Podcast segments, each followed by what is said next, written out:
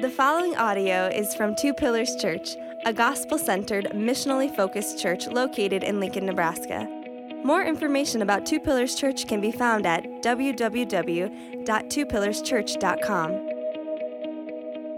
Hey, good morning, Two Pillars Church, and, and welcome to all the friends and family that are joining us. My name is Craig Raskamp, and I'm a non staff elder here at Two Pillars Church. And again, what a blessing it has been this morning to to have the children uh, share, just sing with us this morning. And, and even though Andrew tried to, to steal this from me, I do actually want to take a minute to, to thank some people who are important and vital in making that happen this morning. So, for, first, of course, Mandy Swanson for orchestrating all of this. Um, we all know that Mandy picks the songs, she schedules the practices, um, she really shares her passion for singing with the children.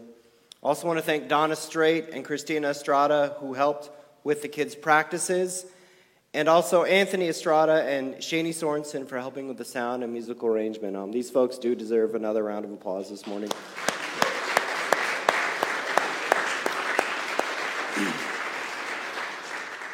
I also don't want to forget to say thank you to the parents uh, for sharing your children with us this morning, getting them ready to go. Um, you made it, so like it's time to take a deep breath relax. Surely your kids aren't downstairs right now writing on their Christmas outfit with, with marker. So, so. hey, this morning we're in week three of our Advent series, and, and if you haven't noticed yet, we're focusing on joy. And the reason we're focusing on joy is because as a church, we've had six values or cultural distinctives, and we're adding a seventh one to that. Namely, we fight for joy we seek to rejoice in suffering, life, and worship. Now, this comes from a desire to make fighting for joy a key piece of our culture here at Two Pillars Church. And if you're interested in hearing more of the story behind that, I would encourage you to go listen uh, to the sermon from week one of our Advent series where Pastor Todd covers that. But today, I want us to use the book of Acts, chapter 5 verses 40 to 42 to help us consider fighting for joy. And more specifically, this morning, I want us to see that Christ is the source of our joy. And to help us see that Christ is the source of our joy, we are going to look at three themes from these verses.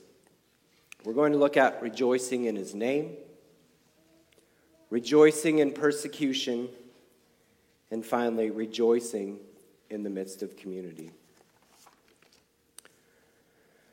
Now, before we do that, let's just take a minute to give ourselves some context for this morning's passage. Jesus' earthly mission has been completed. He has ascended into heaven, and his apostles have received the Holy Spirit at Pentecost. And through the Spirit's power, they have been teaching that God's plan of salvation has been completed through Jesus. As they have preached, they have been calling new believers to repent and be baptized in the name of Jesus Christ. They're gathering to break bread and pray and share all they have with those who have needs. They're healing the sick and lame. They're also being persecuted, arrested, questioned, and charged not to speak or teach at all in the name of Jesus.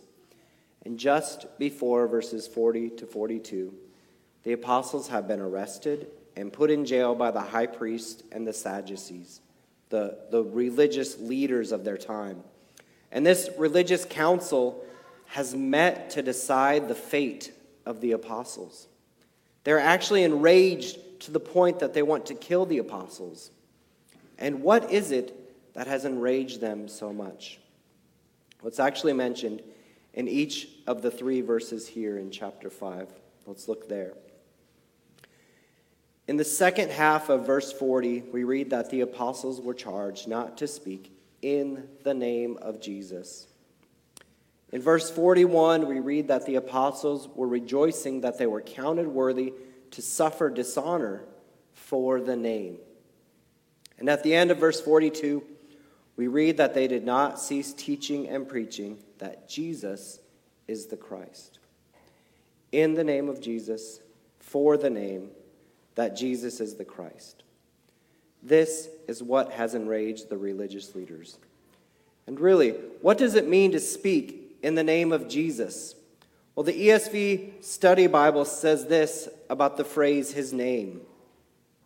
His name, in the full biblical sense of name, means everything, everything that is true about the person. And therefore, in a sense, the person himself.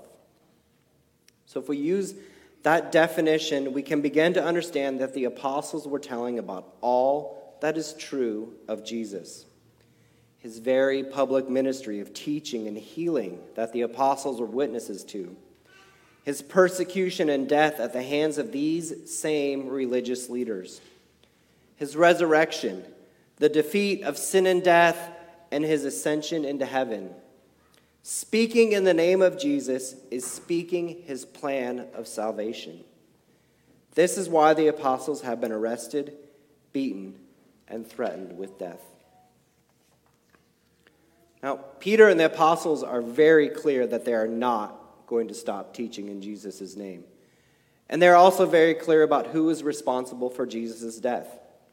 If we go back just a few verses in chapter 5, starting in verse 28, we read a, a question uh, asked by the high priest and then the apostles' response. So, starting near verse 28, and the high priest questioned them, saying, We strictly charged you not to teach in this name. There it is again, in this name. Yet here you have filled Jerusalem with your teaching, and you intend to bring this man's blood upon us. But Peter and the apostles answered, We must obey God rather than men. The God of our fathers raised Jesus, whom you killed by hanging him on a tree. God exalted him at his right hand as leader and savior to give repentance to Israel and forgiveness of sins. And we are witnesses to these things. And so is the Holy Spirit, whom God has given to those who obey him. Look, a line is being drawn, a distinction is being made, a foundation is being built. No longer are the believers in Christ trying to attain salvation through the old way, through works of the law and following the old tradition. They're casting that aside and saying there is a new and better way through Jesus. And actually, not even just a better way, the only way to salvation is through Christ. And so the apostles, and with them the thousands of new believers being baptized in the early days of the church, are taking a stand. Through the power of the Holy Spirit, they are following the example Jesus gave during his earthly ministry. What is fresh in the apostles' minds is that these are the same people that had Jesus crucified. Jesus chose obedience to his heavenly Father over obedience to man. And now, here the apostles are making the same decision. They're drawing the same distinction. And yet again, this religious council is using the earthly power they have to try and force them to change their minds.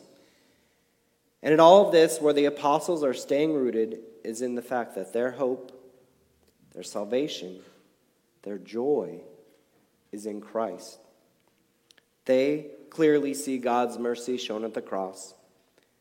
They have a God focused perspective, and they are fixing their eyes on Him. They cannot be shaken. Now, we, we cannot move past this too quickly this morning because the foundation here for the apostles, for the early church, for us, is Jesus his life, his death, his resurrection, his eternal reign over heaven and earth, his promised return. This is what we rejoice in. In Jesus' name still represents all the work that he has done in the plan of salvation for us today. But just like the apostles' experience here, this will not be easy. As we seek to live in obedience to God rather than men, we are going to suffer dishonor for his name. Well, persecution And along with it, suffering is a theme throughout the book of Acts. This is not the first time the apostles have been arrested for teaching in Christ's name, and it will not be the last. This will not be the last time the apostles suffer physical pain for Jesus, excuse me, for their beliefs. This is not the last time they will be persecuted because of their hope in Christ. This is not the last time they will rejoice in his name. The early church was plunged immediately into persecution. After Jesus' death, the apostles hid together. But when they received the Holy Spirit and began speaking publicly, they were persecuted. They live a life marked by persecution and suffering for Jesus' name. And yet, they rejoice in being counted worthy to suffer dishonor for his name. In the face of persecution, with death breathing down their necks, the disciples rejoice. They respond to persecution with joy and not selfish glory for themselves, but rather that they are counted worthy to suffer for Jesus. I want us to look at two other verses in Scripture that point us to responding in joy in the midst of persecution. Uh, first, from the book of James chapter 1, verse 2, we read, Count it all joy, my brothers, when you meet trials of various kinds. Now, the word count is often translated as consider. So we could read this as consider it all joy, my brothers, when you meet trials of various kinds. The apostles have considered and are choosing to rejoice to express their joy because of having suffered for Jesus' name. We could also look at Romans chapter 12, verse 12. Rejoice in hope. Be patient in tribulation. Be constant in prayer. Rejoice in hope. The same hope that the apostles had. The hope that salvation is through Christ and he has promised to return. Within the last year, I was asked if I had ever experienced persecution for my faith, for, for being a Christian and an elder at my church. And my answer was no. Because in the context of, the, of this verse, I've not been arrested for my faith, or beaten, or had the threat of death hanging over my head. So when I was asked this question, it was really just a mental exercise for me. But the apostles didn't have to ask themselves that question, they lived it in real life. And when they considered how to respond, they chose joy. Maybe you have suffered persecution for your faith. Or maybe similar to me, you haven't. Either way, have we considered joy? In times of suffering or persecution, is joy even an option? I know we can get mad or sad, frustrated, depressed, lethargic, apathetic, the list goes on. But this is why the new two pillars culture of value isn't be joyful. We have to fight for joy. And one way we can do that is by asking if rejoicing is even an option in our lives. Have we considered joy in our trials? R.C. Sproul, in his book, Can I Have Joy, says this about suffering and joy. The temporal moments of anguish and suffering that we go through are as nothing, as nothing compared with the joy that has been laid up for us in heaven. However, heaven is still future and the present is often hard. I'm not sure we need to hear it from R.C. Sproul to know or be convinced that the present is hard, but he does remind us of the joy that awaits, that there is a purpose and a hope to our suffering. Now, ultimately, our persecution and suffering will not end until Christ returns. We are called to endure until his return and what a joy it will be to see Jesus returning, the Son of Man coming on the clouds of heaven with power and great glory. So now the question becomes what do we do until his return? How do we live? How do we survive? How do we keep our joy in Christ until he returns? There is one more theme I want us to see in this passage. The apostles are doing this, doing all of this together. If we look again at verses 40 to 42, we can see that. And when they had called in the apostles, they beat them and charged them not to speak in the name of Jesus and let them go. Then they left the presence of the council rejoicing that they were counted worthy to suffer dishonor for the name. And every day in the temple and from house to house, they did not cease teaching and preaching that the Christ is Jesus. That's, by my count, six plural pronouns in just three verses. And, and what we see here is actually consistent um, with the entire book of the Acts of the Apostles, right?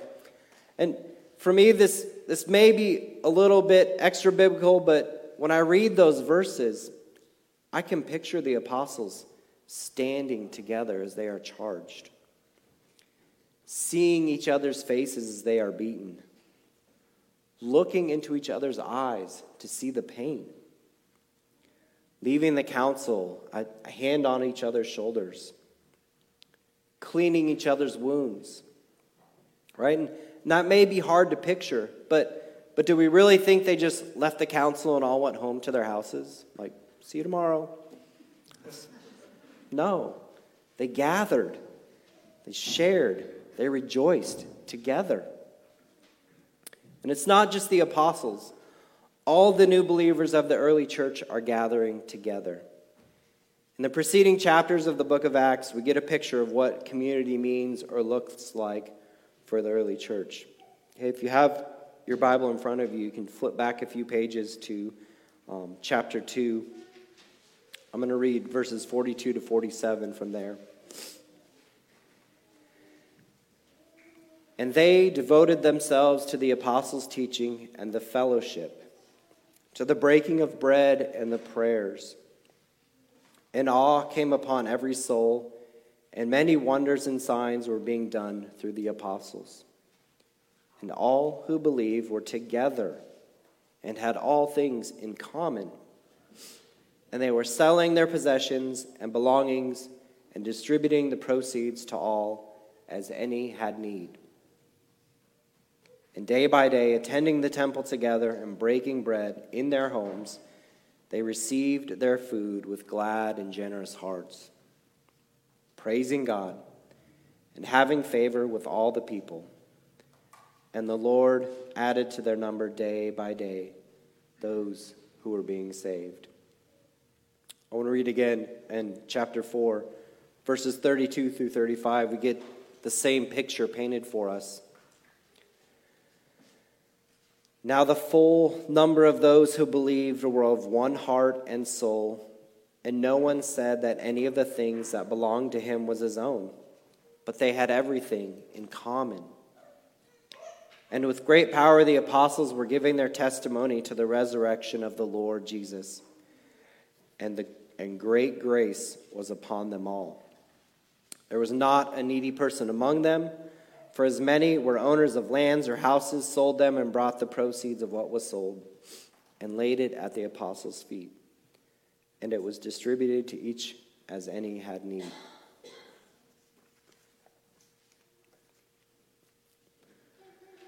The apostles, the new believers, this early church, they are gathering together to hear the word of God taught. They are eating together. They're sharing everything they have and they are meeting the needs of the people who have them. They are doing everything as a community. They experienced awe, gladness, and generous hearts together. They're rejoicing in God's favor and grace on them. This is a community that could not stop sharing the works of salvation that Christ had done for them. We, we friends, we live in a very individualistic society. So, as part of fighting for joy, I just want to share some practical application to this idea of community. Um, but before I do, I want to preface that with three things. First off, these are just descriptive, not prescriptive. So take them or leave them. If it works for you, that's great. If it doesn't, that doesn't offend me. Look, I'm not coming up with newer creative ideas, right? These are all in Scripture we just read. Sharing everything they had, gathering together, meeting needs. I don't have an exhaustive list, exhaustive list here either, just one or two ideas that fit in each of these categories. And finally, if this sounds trite to you, fighting for joy just isn't for you right now, and especially four weeks of sermons on joy during Advent, I want you to know you're not alone.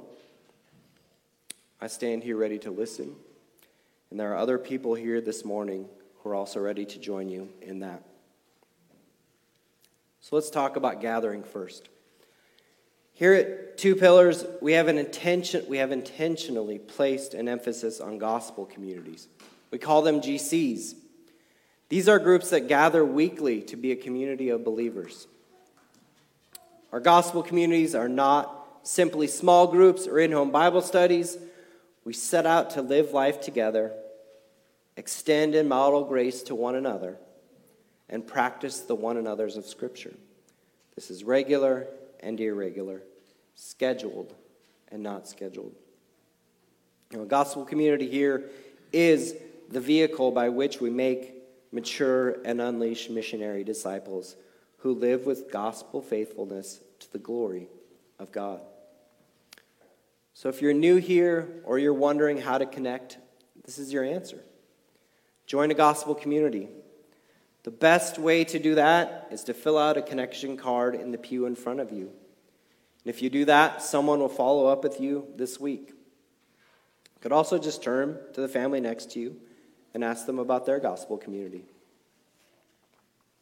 Hey, a lot of us here are already in gospel communities, right? And that's a wonderful thing. Here's some questions I'd ask you to think about if you're already there. Does my gospel community feel like a community? Do I go often enough to be known? Do I share my life in a way that allows me to be known? Do I listen to the people around me? And hey, like, this is not me asking you to pull yourself up by your bootstraps. Like, that's not this moment right now. Like, if you're having a hard time going to GC or participating, please just start by sharing that. I think you'll be surprised by the reaction you get. Next, just a few ideas on sharing needs. Um, I think we're allowed to start small, so these are pretty little ones to me. Uh, the GC I'm in has a text thread, and this week someone shared a transportation need they had for three days, and someone else drove them for three days. Pretty little, right? Here's another one. I have a neighbor goes to Two Pillars Church, and when they're out of town, they ask me to move their Amazon packages from the front of the house to the back of the house, right? And I open them up and make sure it's not something cool I want, and then I. no. And then I put them on the back porch, right? Look, there's, there's two things to think about that, though, in sharing needs. Like, someone is asking, right?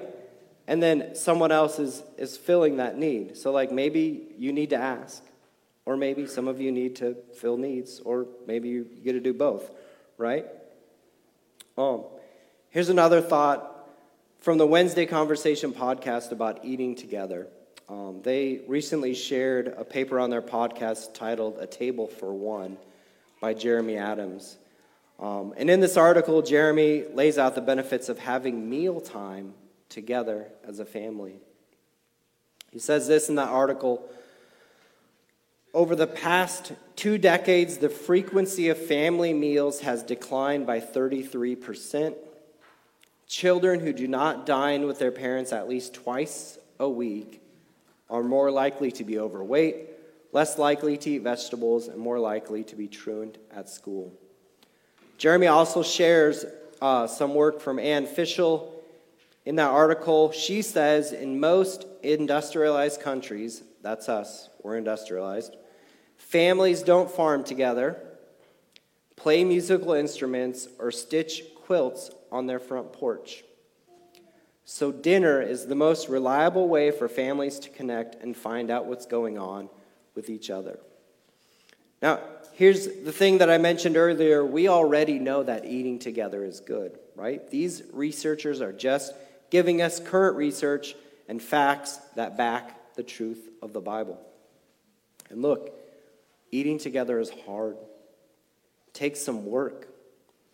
But the thing that stood out to me most in reading these articles was this if you aren't eating together, you're eating in isolation. Let me say that again.